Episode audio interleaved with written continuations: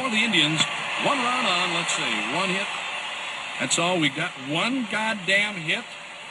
You can't say goddamn on the air. Don't worry, nobody's listening anyway.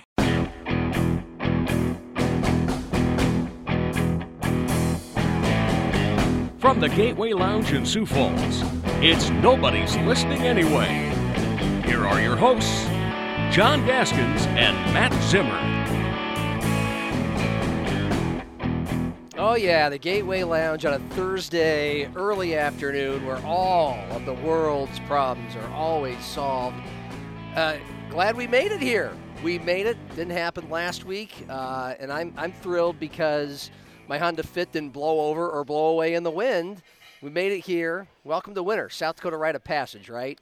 We got the Indian summer for a while, and now here we are.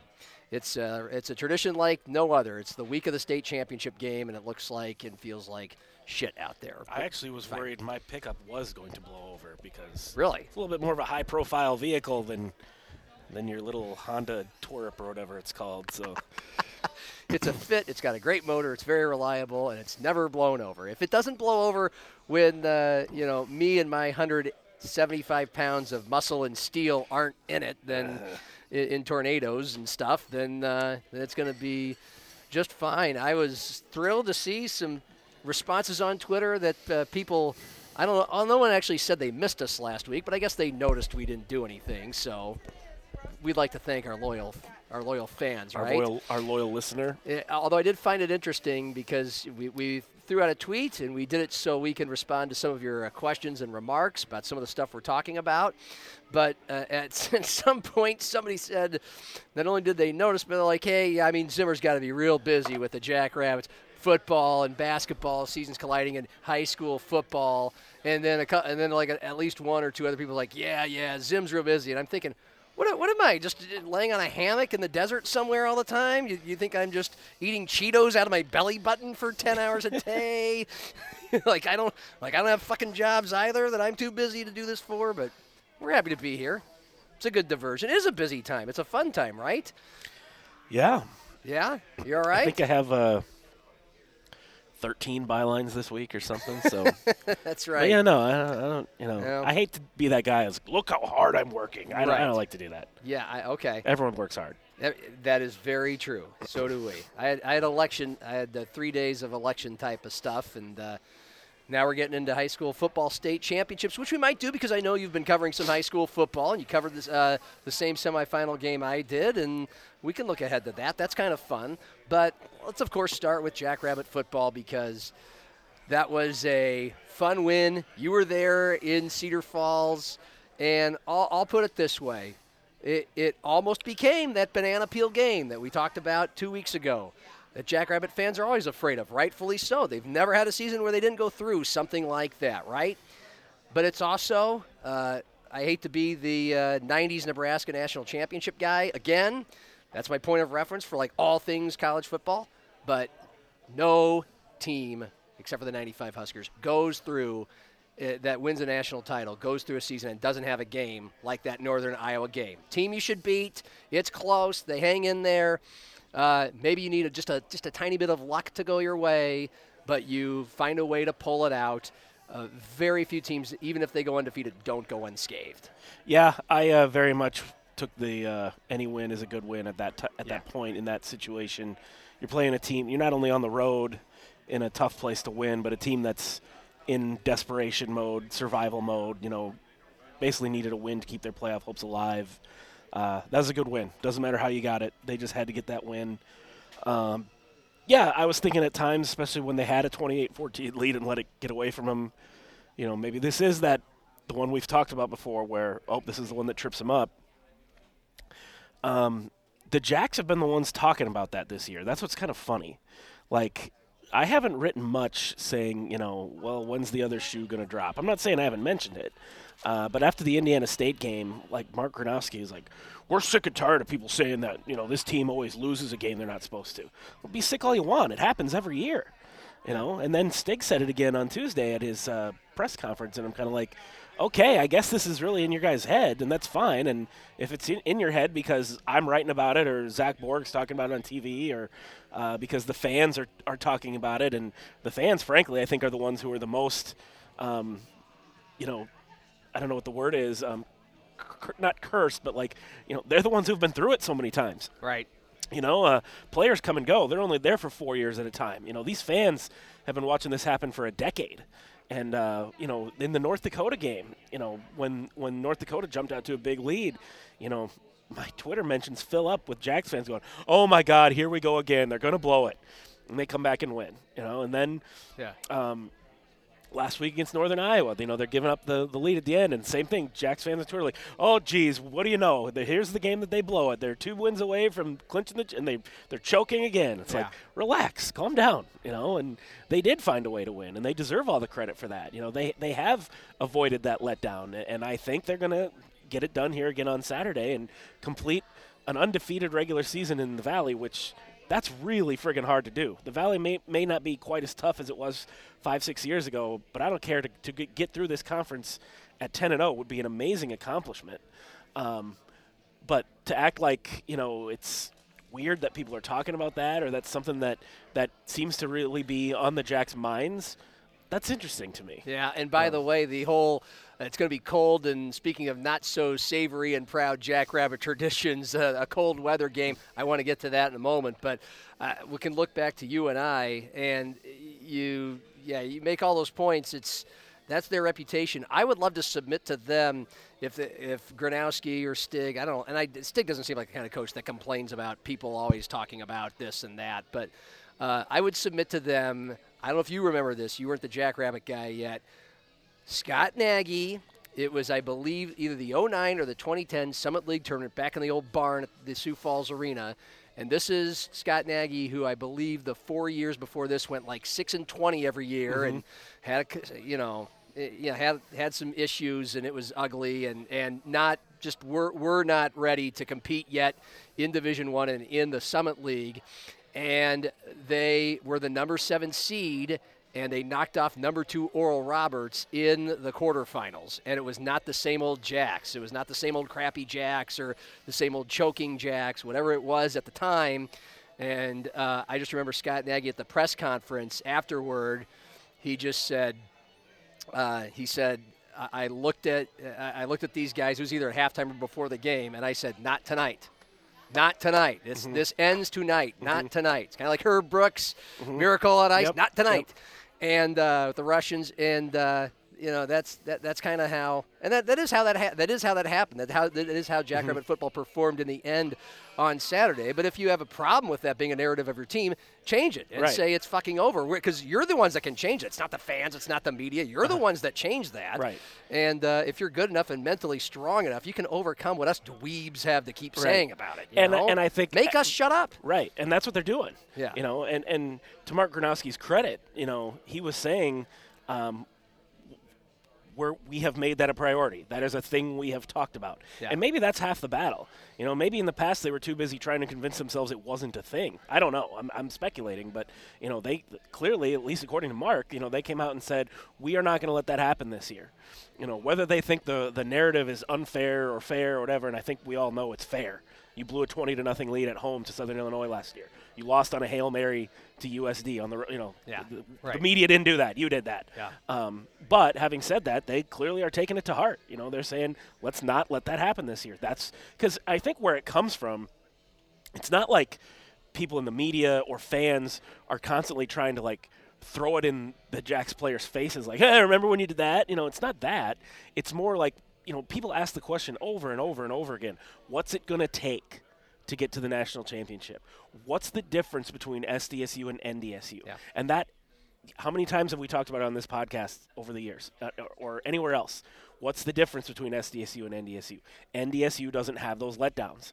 You know, they Except for when it's SDSU, but, but that's that not, doesn't quite not a letdown. it doesn't quite count. That's not yeah, a letdown. yeah, No, exactly. That's no. getting beat by a really good team. Yep, yep. You know, that's the difference. And if that bothers the Jacks, whether it's the players, the coaches, or some of their fans or their administration or whatever, then like you said, change it, do something about it, and they are clearly doing that this year, And by the way- they deserve the credit for that. And by the way, that was Nebraska football for like seven or eight years before they started winning Right, national titles. right. Was they lost seven straight bowl games? Colorado, Oklahoma, Miami, Florida State kept beating them and sometimes beating them bad. And Tom Osborne, would- people want him fired. Like Can't win the big one. Exactly. yeah. And uh, eventually, you just uh, and again, it looks like they're doing that.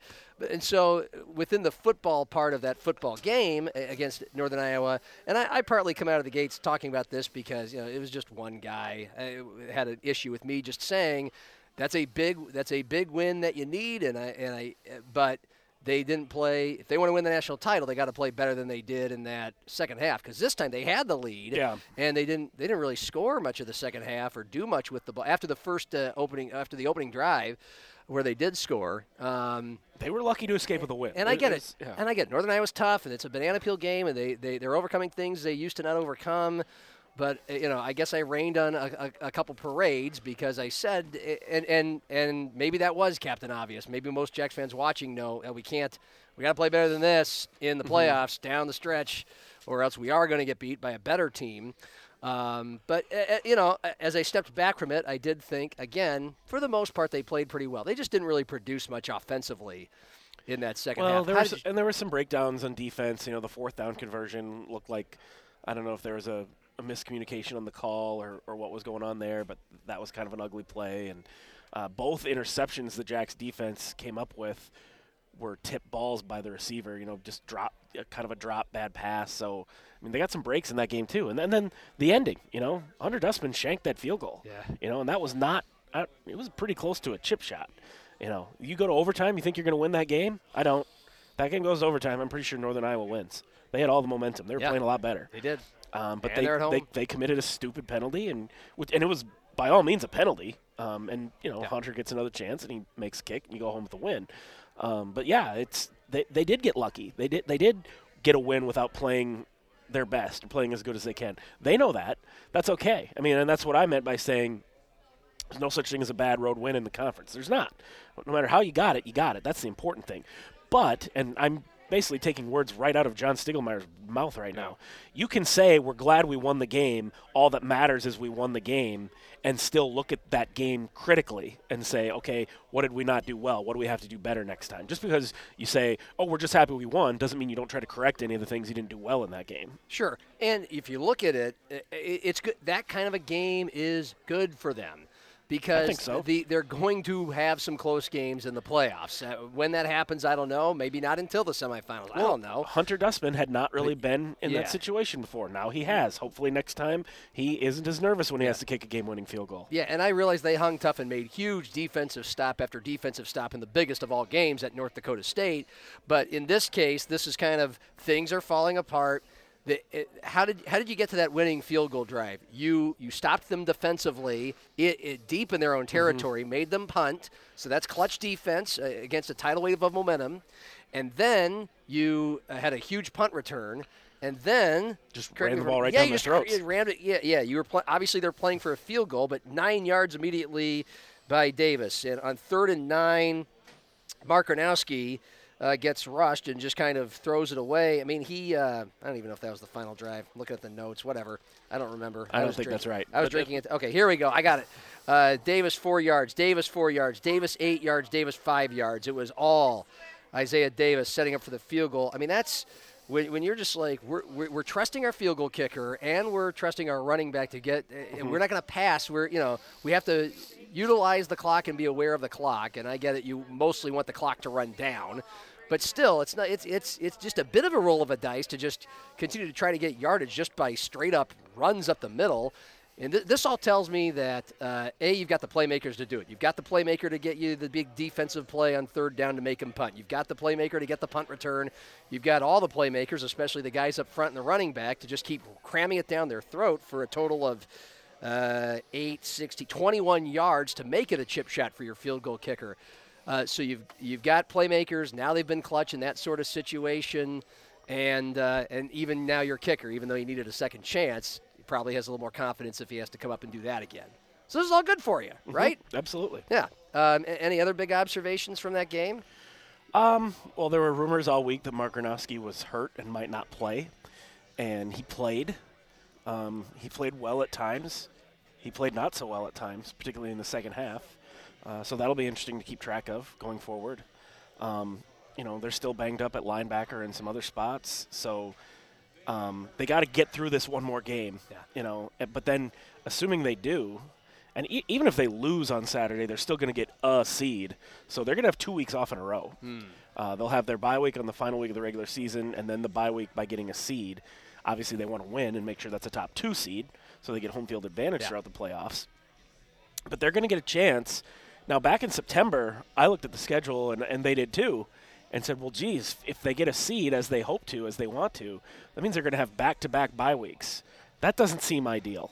Nobody wants to go 20 days in between football games. That just feels like a recipe for coming out flat after 20 days off. Know? Uh, not 20 days off, but you know what I mean.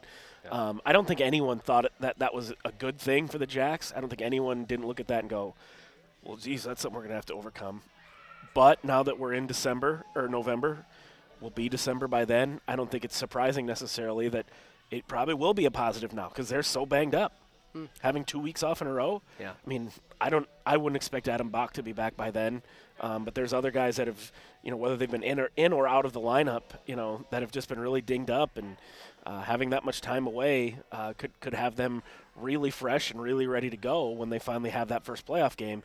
You just worry about rust Yeah. or, or whatever from from going yeah, that long the malaise. games. Yeah, the malaise. yeah. Uh, and, pro- and that game's probably not going to be in great weather at Dana J either. But you, you mentioned Gronowski, and is it a safe? Is it safe to say he's just not as dynamic as he was his offensive player of the year year in spring of 20? Um, I, I think maybe, but he's improved so much as a passer that I think he's still as good of a player. Okay, he's I- had a really good year. Well, I asked you that Um, because because there's all kinds of stats. We we all love stats.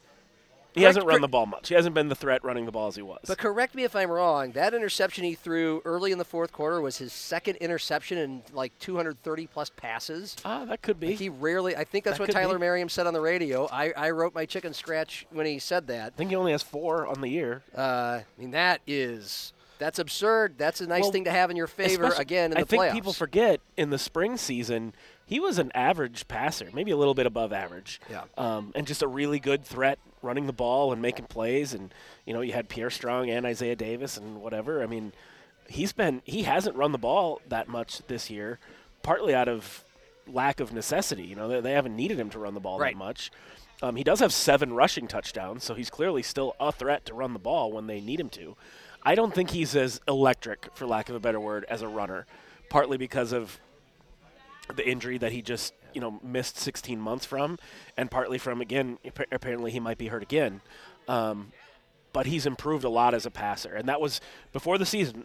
All the narrative around Mark Gronowski was we already know what a good athlete he is. We already know what a great leader he is. The final piece for him is just to become a more reliable passer, Right. better in the pocket. And to me, he has knocked that out of the park. He has, he ha- but has he been perfect? No. Has he missed some throws? Ye- Yes, especially early in the season. But the last few weeks, he's really gotten in a groove. He did not have a good second half last week against Northern Iowa. People were all over his ass on Twitter about it. He had the intentional grounding and, and you know some other bad plays. Um, but you know what? Guys have, have moments where they don't play that Of course. well. I, I think overall he's been really good, and uh, I think that's a big reason that they have a chance to finish off an undefeated season here. Did his modus operandi when he was getting pressured in the pocket collapse to run, and does he not do that as much anymore?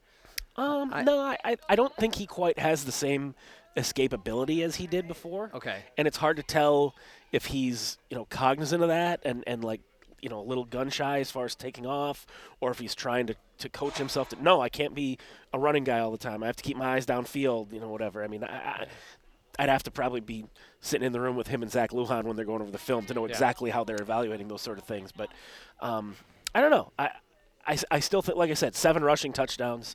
Uh, he still ha- is an athlete, um, but he's not. I don't think the guy who who wants to necessarily look to run first because that was the other thing. You know, he said a lot. Yeah, you know, my that spring season, my rookie year. You know, I just if my first read wasn't there, I took off. There you go. know, he's not doing that anymore. Yeah, and I, I bring that up because uh, I'm a Chiefs fan. You watch Mahomes on Sunday night. I don't know if you saw the Chiefs game on Sunday night. I don't even remember who they were playing now. Were they playing? Were they playing the Bills? Uh, yeah, they're pl- were they playing the Bills? My God, I'm a Chiefs fan. I don't remember this. It all jumbles together. But Patrick Mahomes, uh, like he, you you forget that he's such a good runner and escaper. He used to. It felt like he used to do that all the time in his younger years, and it doesn't happen as much. But they absolutely needed him to do that. Uh, in a few critical spots uh, i i late in the game on Sunday, and he and he did it. Like he, he's just he's reserving all that. He's not he's not putting himself out there to get hurt as much. His instinct is not to run, but if he absolutely has to, game is on the line. He can do that, and that's the same thing. If high school, we have some high school football fans listening.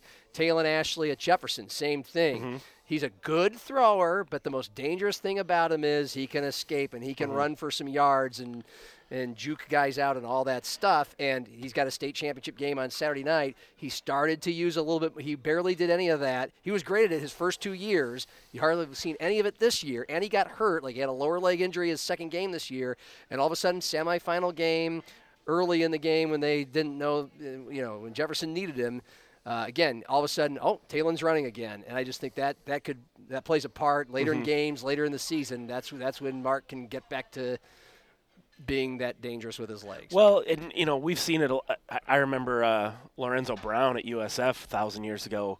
You know he was the best athlete in the entire country at the NAIA level, and all through his senior season, people were kind of like, "How come he's not running the ball?" And then they played North Dakota, the FCS team, in the big you know showdown, and all of a sudden he ran 25 times for 120 yards or whatever, and then the same thing happened in the playoffs. They sort of unleashed him when they they needed him, and he became a big running threat. That could be partly what the Jacks are doing too. I, I stick by what I said. I don't think Mark is quite as explosive as a runner as he was as a rookie. There could be some some bit of like, yeah, this is in our playbook, but we're not going to use it right now because we don't want you to get hurt. yeah, exactly, exactly. By the way, It's not just about keeping it under wraps to make it a surprise in December. It's also we can't be exposing you to that much contact because it's become pretty apparent that um, the Jacks, you know, don't feel great about their backup quarterback situation. They need Mark Gronowski to be in there. Uh, by the way, uh, well, we'll get to some Jackrabbit football questions on Twitter in a moment. The I, I want to move ahead to Illinois State and, and the playoffs going forward, but for you and I I don't remember if it was UNI fans I read this from or somebody else uh, that said this, but you know, they were kind of an old guard of the Missouri Valley Football Conference. They were kind of the correct me if I'm wrong, the big dog of the league until North Dakota State really started showing up and winning national titles. And they've always been really good. They've always been a tough out, but that's all they have been the last few years. It seems like every year they come down to the season and they've got to take some big swings just to make the playoffs. And then they can even sometimes, I think they beat the Jacks in the playoffs two or three years ago. Correct, at the Dana J. Dykhouse. You and Uh, I? Yeah, you and Yeah, I. yeah. And, uh, but it's Mark Farley. And we're, we're, first of all, what was what was the setting like? Was it a t- like? Did it does it get really loud in there? Does it, I is wasn't it a- there this time. Is it? Oh, you weren't? No, uh-uh. Oh, I did not know that. I No, thought you were. we were. had too much stuff going on at Okay. the office. Um, stuff like we were talking about earlier. Is it really a, the play times you've been there? Is it a real snake pit? Or Uh, not so much. I heard there was a bigger crowd this time. I heard there was like 10,000, which would definitely be bigger than what I'm used. I mean, I've been there, and it's been kind of eh, Okay. whatever. You know? uh, d- does it feel like? Uh, oh, Mark, I mean, think about it. They're Mark Farley. Oh, God. they're they got Iowa and Iowa State.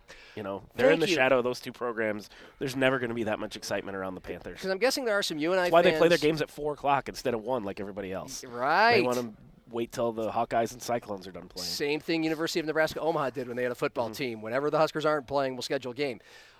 And I'm glad you mentioned that because there could be, oh, Mark Farley's losing his grip. What do you want him to do? He, uh because you brought up Iowa and Iowa State. I've heard him because, again, I'm a sports radio geek at times. A show in Des Moines that's really enjoyable. They'll have him on once a week. I remember him saying he's not using this as an excuse. This is a reason. The Iowa in South Dakota and North Dakota, we can have powerful football teams like the Jacks and the Bison here, and the Coyotes and uh, Fighting Hawks can be competitive because this is all we got for football. So the budgeting and you're putting the eggs in the basket of these these equals. I'm sure maybe Northern State and Black Hills State. I don't know if they feel left out or not. But when it comes to budgetary concerns or decisions about your football program that the Board of Regents has to make. Well, uh, good. That in South Dakota, it's just South Dakota and South Dakota State. In North Dakota, North Dakota. In Iowa, they're playing by they're playing third wheel to the Hawkeyes and the Cyclones when it comes to things that uh, the public institutions and the big decision makers that are in charge of all of them at the same time can make. And the, uh, Northern Iowa gets crumbs, you know, when it comes to that sort of thing. And so that's that's part of the whole deal. They're they're they're the they're the little you know, they're the little sister of the public schools in Iowa, and there's there's nothing there's no big brother in South Dakota for these kind of schools. That's probably why the Jacks and the Bison have surpassed them, and it's going to be really tough for them to ever Yeah. ta- take it back. Yeah, I mean the Jackson and Coyotes and Northern Iowa, they, they all still are always going to be competing with the closest FBS school. Uh, but yeah, there's probably not a lot of kids in Iowa who grow up dreaming of playing for the Panthers, where we are now just starting to see the first generation of kids who actually grew up Yeah. dreaming about playing for the Jackrabbits. You're starting to hear some of these high school kids say like, "Yeah, I, you know, remember watching them back at like, wow, that's we've been Division One that long already. Now there's kids that grew up Yeah. dreaming of this." And pu- and a final point in Iowa, they, they do have a lot more people in Iowa than we do here and in North Dakota. But uh, when you talk about alumni bases and donation bases, you know, there's there's the Board of Regents and there's public money, but then there's also, of course, private money, which uh, is a big reason why the Jackrabbits have this incredible stadium and practice facility, and North Dakota State's going to follow suit. Uh, I mean, what kind of big time donors will you have at Northern Iowa when a lot of the state is, again, Cyclone and Hawkeye fans and grads and donors, and that's where their money is going to go? Anyway, uh, so I see Illinois State's five and four. I mean, you you actually said the words. Maybe they'll lose on Saturday. It could be somewhat of a trap game. I'll ask you this before. Oh, what kind of chances do they have to lose to Illinois State? If they do, what are the implications? What are the implications or the consequences if they lose this game? They're still going to be a seed, but they won't be a top two seed. Well, that's that's How enough far to, would they that's f- enough to play for. Oh, absolutely. um, if they win, they are guaranteed they do not have to go on the road again the rest of the football season, That's all you need. other than Frisco. Okay. If they were to make it there, right. they would either go. They would either go to Frisco or lose at home, if they, in the playoffs. So there's no reason to hold anything back this weekend. Absolutely not. And Illinois State, what did we just say? They're five and four, so they're still alive for the playoffs. Um, I don't know who they play in the, the following week. Um, They play Western Illinois at Ah. home. Well, I think that works in the Jacks' favor because Illinois State, for one thing, their starting quarterback is going to be out again this week. Zack Annexstad, the former Gopher starter. Yeah, I he's remember now, him. He's now Illinois State starter. Yeah. Um, so a freshman who's more of a running threat is going to be playing quarterback again. It's going to be freezing cold against the number one team in the country. And you got Western Illinois next week, a game you know you're going to win. Now, Illinois State knows they probably are going to have to win this one and that one to get into the playoffs.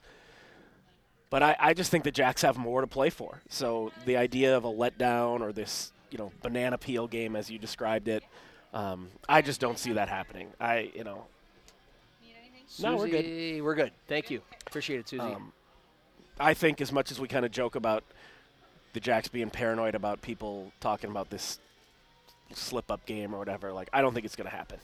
You know, I think they're going to win on Saturday. yeah.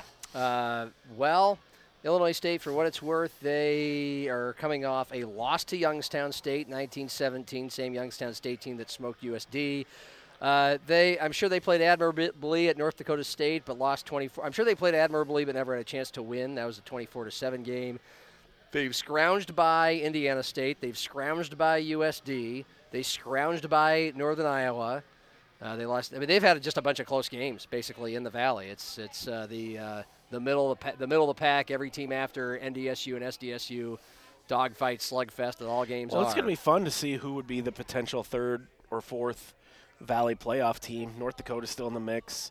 Uh, Youngstown State is uh, six and three, I think. I mean, they're all of a sudden they look like they're going to get into the playoffs. So, um, I don't know. We'll see. The, the, these teams still got stuff to play for, but no one has more to play for than the Jacks.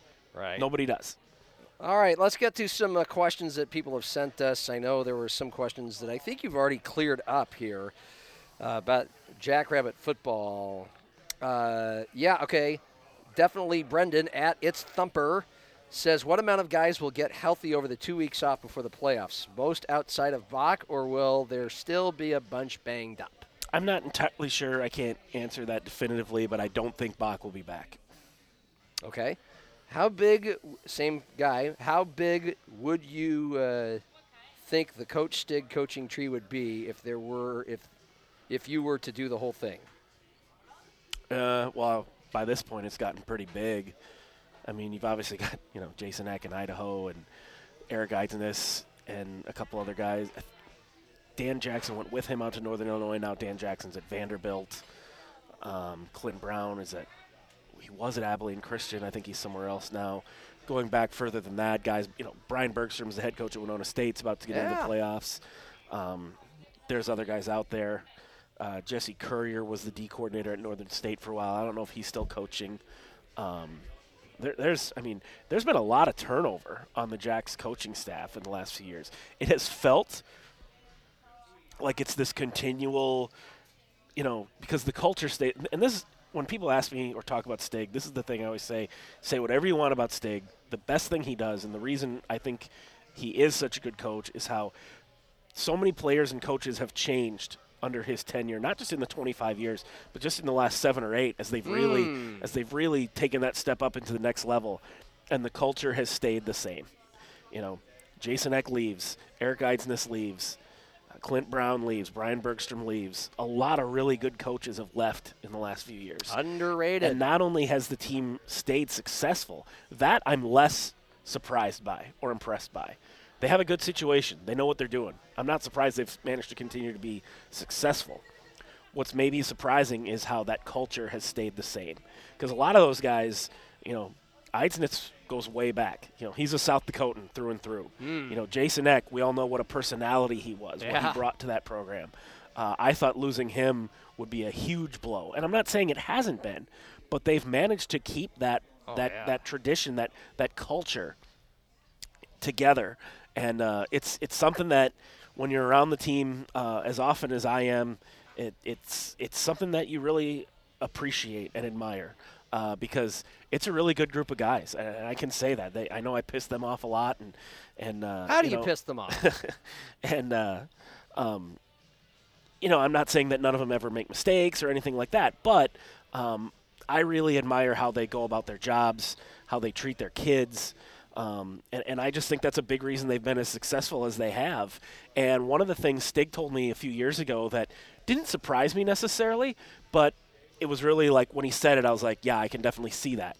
Was when he told me, I don't always when I'm hiring my assistant coaches, I don't go for who had the best resume or who knocked it out of the park at the interview the most. He's like, I have passed over guys because like, you're an awesome coach, you have a great resume, I have no doubt you're going to be a success, but you don't fit here. You're just not the right culture. You wouldn't fit in the culture I have here. I'm looking for a specific kind of human being that fits into this kind of culture. And that's what I want. And I think he has an amazing ability to be able to suss that out, to be able to tell if this guy here or that guy here fits this part of this culture or if he doesn't. And I think he's made almost none mistakes, at least since I've been covering the team, as far as making that decision who belongs and who doesn't. so you've answered the question I was going to have, which how much does this have to do with John Stiegelmeier? Obviously, pretty much everything, because he's the one that. Well, because so many people have said to me, like, "Oh, come on, Stig at this point is just a figurehead. You know, he doesn't do anything. You know, he lets his coaches do all the coaching." And um, I get that because Stig does give, I, I think, give his assistants more leeway than some head coaches do. You know, uh, Zach Lujan's calling the plays. You know, he's probably getting help from. Uh, uh, Ryan Olson or whoever else it used to be, you know, when like Luke Schleusner was part of it, um, Andre Crenshaw's part of it. On defense, Jimmy Rogers. I don't think you know. We all know Jimmy, Jimmy Rogers, how he operates. Stig's not calling the plays. I get it. Um, he's not even determining who's in the lineup. You know, each position coach gets to decide who's the starters in that group. Maybe it's like that everywhere. I don't know that it necessarily is, though. I mean, Stig gives those guys a ton of responsibility. But the idea that he's just this guy walking around with a clipboard, you know, shaking hands with the referees and doing the post-game press conference with Matt Zimmer and Tanner Castora, that, uh, that's no. I mean, he, he has he's much more involved in it than that. And, you know, he said just uh, this week in his press conference, or yeah, his, his presser about, you know, I spent this week watching film on Illinois State, trying to find an advantage. You know, he made it sound like that was something he was doing on his own, and that would make sense to me because I asked Dan Jackson a few years ago, the guy who's now at Vanderbilt. Um, I was like, level with me. What does Stig do? You know, how, do, how does he, you know, interact with you guys? What impact does he have on your jobs? And the thing he said was, yeah, you know, I'm doing my own thing with my position, and we're putting together the game plan and all this stuff. But he's like, Stig's been around so long, and he's seen everything, and yeah, he's he knows his stuff. So he'll come in when we think we have everything all set to go and ready to go, and he'll be like, "You guys never thought about this," and he'll point that thing out, and everyone on the staff will go, "Oh, yeah," you know, and it changes everything. Um, so I, Yeah. I think that plays into Right. part of the, I, and I, I'm speculating here. I don't know how exactly how everything works, but I get the sense that that's part of what it is. When when Stig says the guy needs to fit the culture, you know, he has to have a guy who's comfortable with that level of responsibility, not having a head coach telling you what to do all the time, Yeah. but still being able to, you know, be flexible and, and work with the head coach, work with the other position coaches, um, because, like I said, if you're around him as much as I am, it, it's uh, it's really n- neat um, just to see how that group of coaches works together as a unit. Right. There aren't too many guys on that group, at least in my sense, that are like, I'm off on my own doing my own thing. And I mean, they, they seem to be a, a linked chain, as you might say, like an offensive line. I- I'm going to make a quick, cheap, gratuitous joke, and then I'm going to move into a piggyback off of what you just said. If he, I've always wondered if he's not calling the plays and he's not truly in charge of either side of the ball. What the hell is he doing with this giant binder and these I know, it's things, these laminated dangling sheets around his- his, yeah, neck? yeah. I mean, like He does have sort of a nutty professor look yes, to him on yeah, game day. He does. Yes. But uh, but anyway, beyond that, everything you just said, plus, um, I, I got a chance to go and w- not watch him interact with coaches and staff and stuff like that. But I got to go in the middle of a day, in the middle of a game week. Go to Brookings and hang out with Stig for about a half hour or an hour a few weeks ago when on Dakota News Yep. Now I did this story. It was after the win in Fargo Yep. with this North Dakota State radio guy slash fan who uh, lost his own bet to go live in Brookings for a week. It was only three or four days, but uh, you know, and he and this, by the way, wasn't the plan. Uh, I was planning on talking to Stig about this, and because in TV we need a second, you know, we need a second quote, a second story. So okay, uh, we're going to talk to this r- radio guy who's living in Brookings. Who else do we talk to? Well, I guess we'll talk to the head coach of South Dakota State. And uh, I don't know how many places you could just call. You could just, you know, of course, Stig was on our show on KWSN every week. I know him pretty well. Did a couple interviews, which he told me his wife told him, "Wow, that was whoa, that was tough. Jeez." uh, and uh, but he's a good guy, and I couldn't effing believe I called him the day that we were doing because I found out that day that we are doing the story that day. It has to be done by five o'clock, and I'm gonna go to Brookings and talk to this guy. I call Stiegelmeier just figuring, you know, Nah, sorry, too short notice. Yeah. or he wouldn't answer. He- and he's just like, "Hey, John, uh, yeah, can, I- can we just come talk to you for five minutes about this guy who lost this bet?"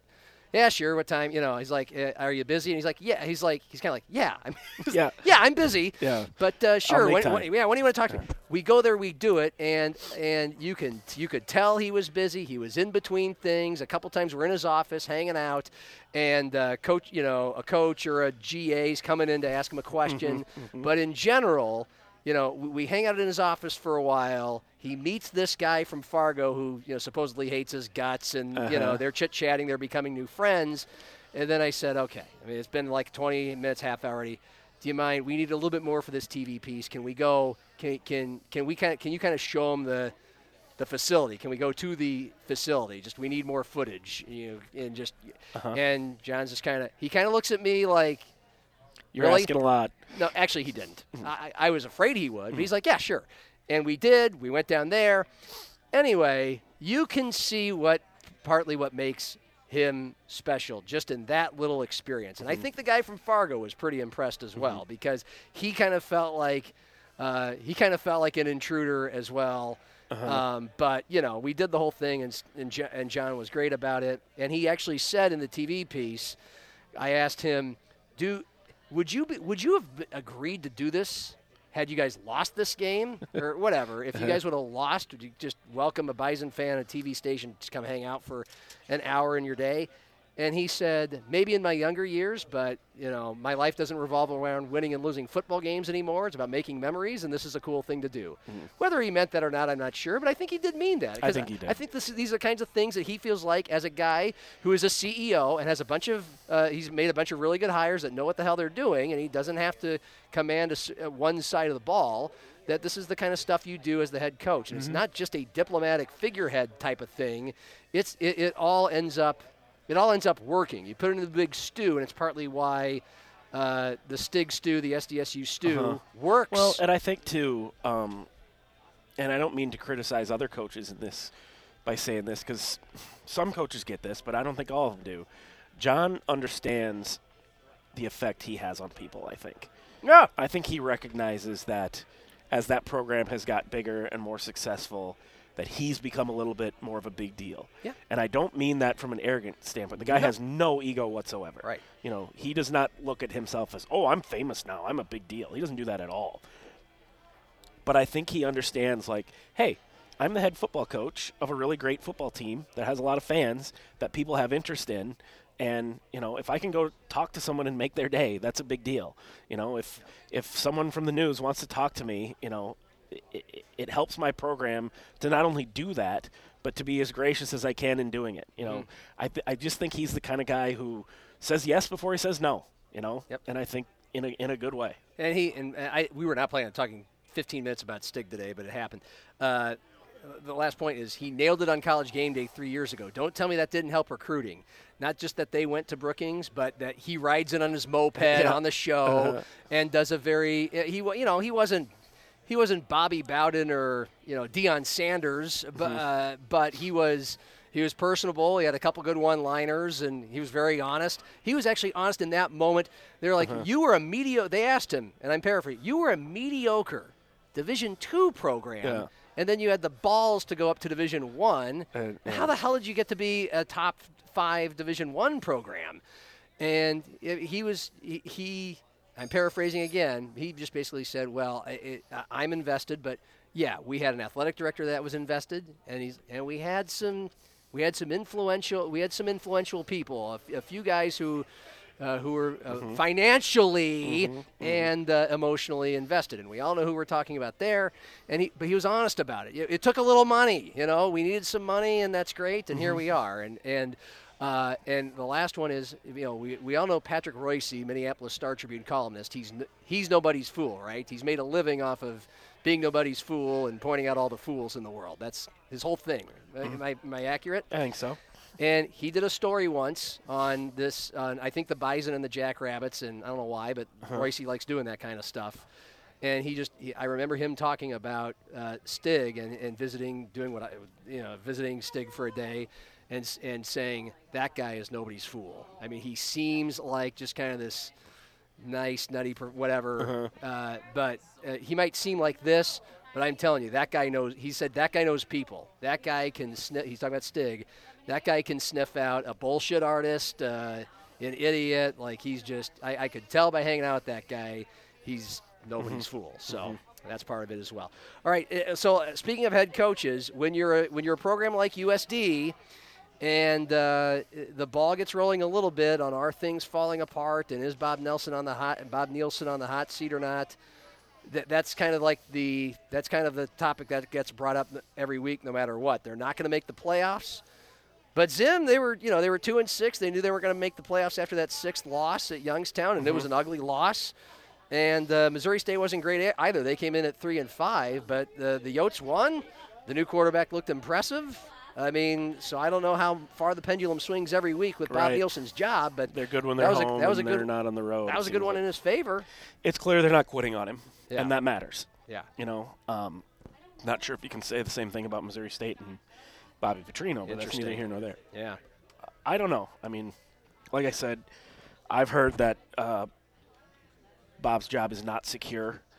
Um, I don't know exactly what has to happen over the last couple weeks if the decision's already been made. Um, I know at USD, I know the fan base is really resting. I think to some degree, USD fans are a little tired of Bob, maybe, and I don't like saying it that way because that may don't like him or that there's something wrong with Bob, and I don't think either one of those are true. Um, but as we've talked about, you know, Bob isn't a real charismatic guy. You know, he's not someone who a rah rah, someone who gets the fan base energized, and that's part of the problem in that program right now. You know, they have no attendance. They don't have a lot of momentum. The, I don't know that the morale is really great there. So even though Bob is clearly still an effective uh, tactician, that he's still a very good football coach, um, and that the and that the team hasn't quit on him, I think a lot of USD fans are like, okay, but if we keep him, how much better is it ever going to get? You know, how much longer is it going to take? Um, but then on the flip side, there's also this thought: if you don't keep, or if you, if you get rid of him, then what? Who's going to take the job? Do we have to start all over again and then go through this four-year rebuild? Which USD fans, understandably, they don't want to sit through that again. You know, this has been a long time coming, and as I've also said, USD fans, I think, are blinded isn't the right word, but they're so their perception is so colored by what happens at SDSU. You know, I, I've said over and over again, Yeah. they keep they seem to have this idea that well, whatever SDSU has, we get that too. Not automatically. It, it doesn't work that way. You don't just sign up for it. Um, so if you want to get that good, you might have to bring someone in who's a young, energetic guy or some sort of program builder and tear it down and be two and ten for two years and, and go through that rebuild. I understand not wanting to do that, but if you're not gonna stick with Bob, if you're you know, you might have to pick one or the other. Because this program is not where North Dakota State and South Dakota State are right now. It's just not. Mm-hmm. You know, I'm sure you'd love to just instantly be good, or maybe only have you know one five and six season, and then you're in the hunt for the national championship the next year. That's not where this program is right now.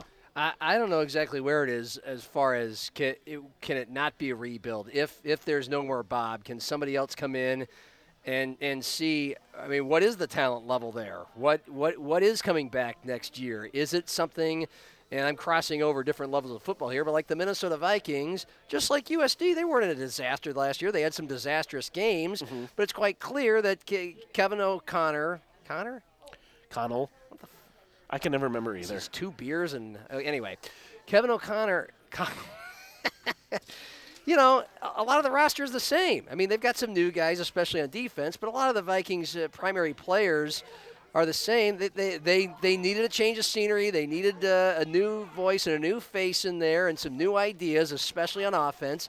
And it's taken off. They've got a, they've had an easy schedule and blah blah blah. But they're seven and one. Things look good. The vibe looks good.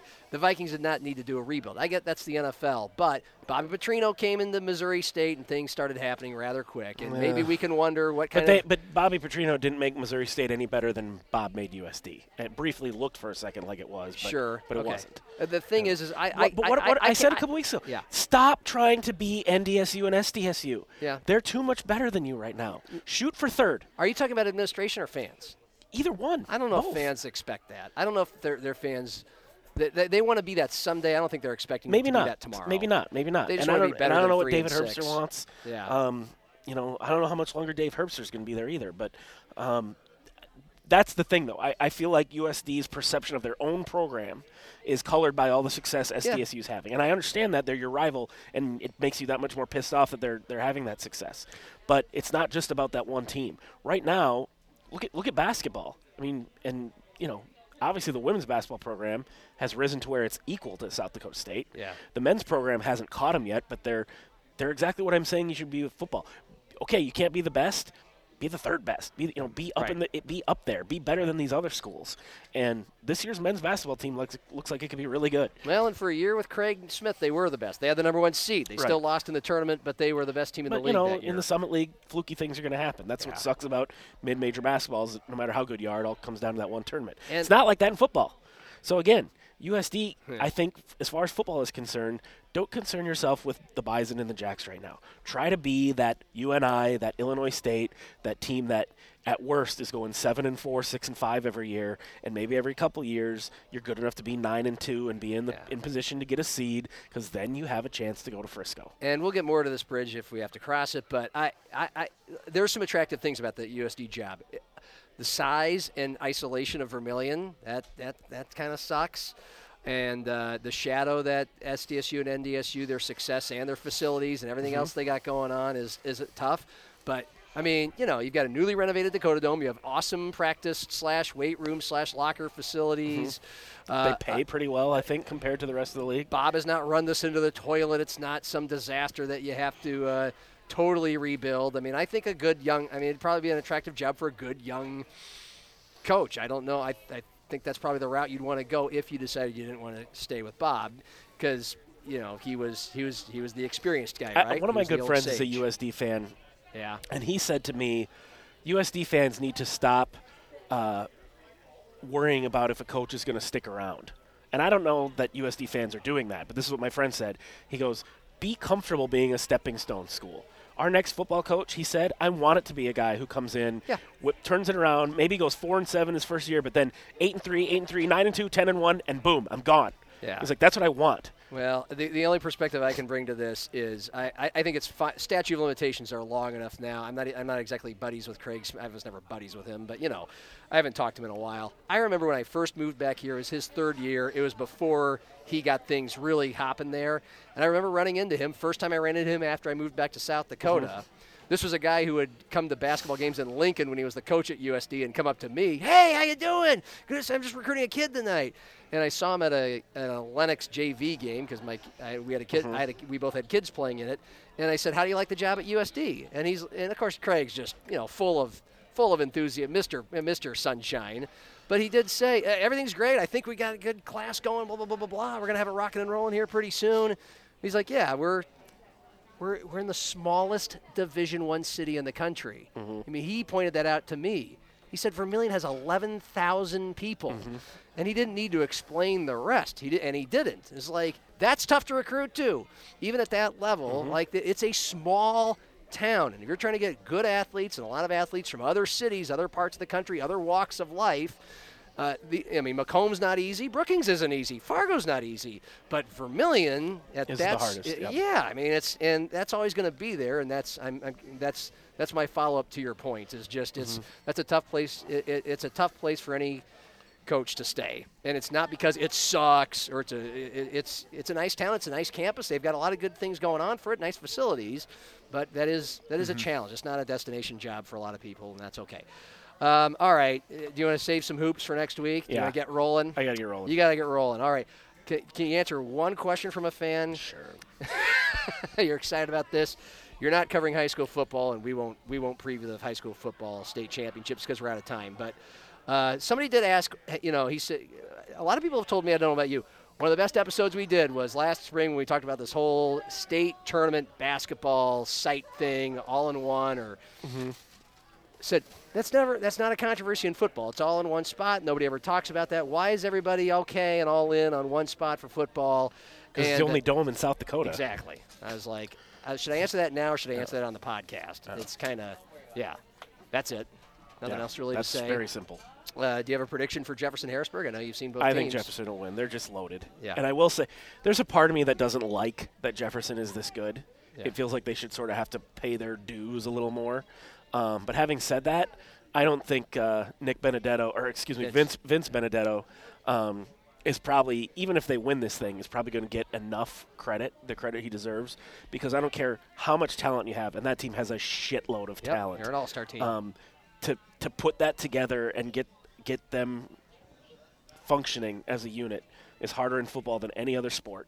Uh, to get all those guys on the same page and going, and in year two, like I said, I don't care how much talent you have. That's really impressive, and he deserves a lot of credit for that. Amen, brother. All right. Thanks. There he goes, the one, the only Matt freaking Zimmer, who for the first time in years will not be covering a state championship football game. He said he's not going to do any of those games in the Dakota Dome. He's gone, so I can talk about him now. Uh, he will be in Brookings on Saturday. How big will the crowd be for the Jackrabbit game? They have been sensational this year. They have been fortunate with awesome weather and the beer is flowing for the first time ever. And we've we've had that discussion a couple times. How all of a sudden the attendance has jacked up at these Jacks football games, but now here's the test. Uh, it's it's not North Dakota State. It's it's not. It, it's Illinois State, and the Jacks do have a playoff berth and probably a seed and a bye in the first round, all clinched. But they need a win to clinch a top two seed and have all their games at home up until the national title game, and that's not going to happen unless they win. Plus, it's a senior day. John Stig- Stiegelmeier on Twitter has been uh, t- trying to get people to go to the game, uh, to come honor the seniors. And I know some people have hopped on his back with subtweets and response tweets. You know, it, it, it feels like the Jacks fans, just like they are with a potential banana peel loss. Of, oh, here we go again. Can oh, come on, Jack, let's go. Uh, let's let's represent in all kinds of weather. Well, will they? It'll be interesting. But uh, you know, uh, it'll be great uh, to see what the crowd is like, and that'll be a nice topic for us to talk about on next week's podcast. And hey, if you can't make it up there, you know, maybe you don't have Midco Sports to watch it on. That that crew does a great job.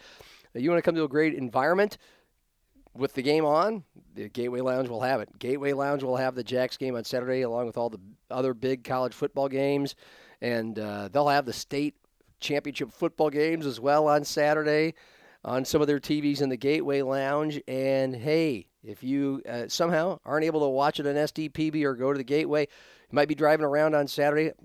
Guess who's got the call for you on the good old fashioned radio? Me.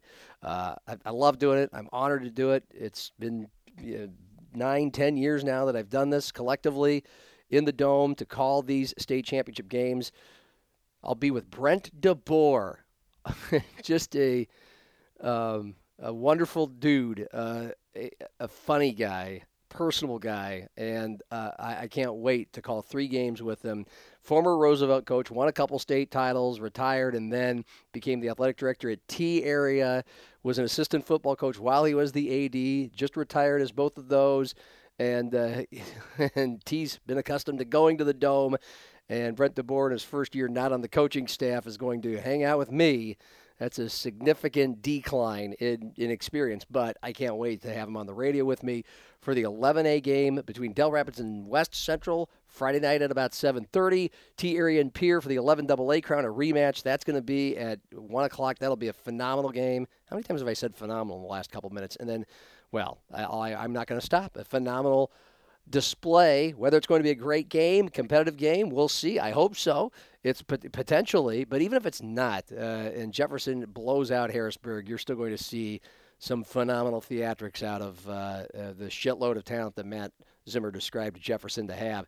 And I'll have the radio call of that game on Saturday night at 7 o'clock. Craig Maddock and Curtis Riggs, two of my best friends in the business, they're they're always awesome on the call, and people love watching them. But for some reason, if you uh, can't want to or uh, listen to the game, I, I'd be I'd love to have you uh, for me to give you the theater of the mind. And uh, Sunday, come to the Gateway, enjoy the Chiefs and the Vikings at noon. The Vikings have the Buffalo Bills. Wow, best test of the year probably.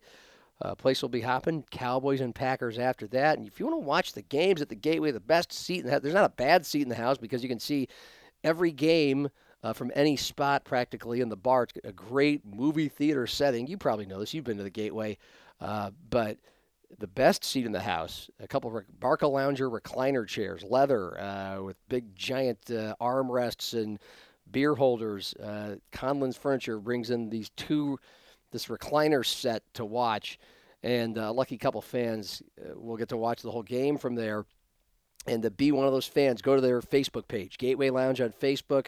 Follow them on Twitter at Gateway SF. But they'll have they'll have a post about this Conlin's Furniture Best Seat in the House. All you got to do is like or share, uh, comment about the Conlin's Best Seat in the House. And you might get it when you go to the Gateway, and that's like the best seat in the state, uh, maybe the country if you're not at these games to watch some of these NFL games. So uh, we, we love our gateway. All right, for Matt Zimmer, I'm John Gaskins. Matt, by this point, would say, shut the fuck up. So I will. Goodbye.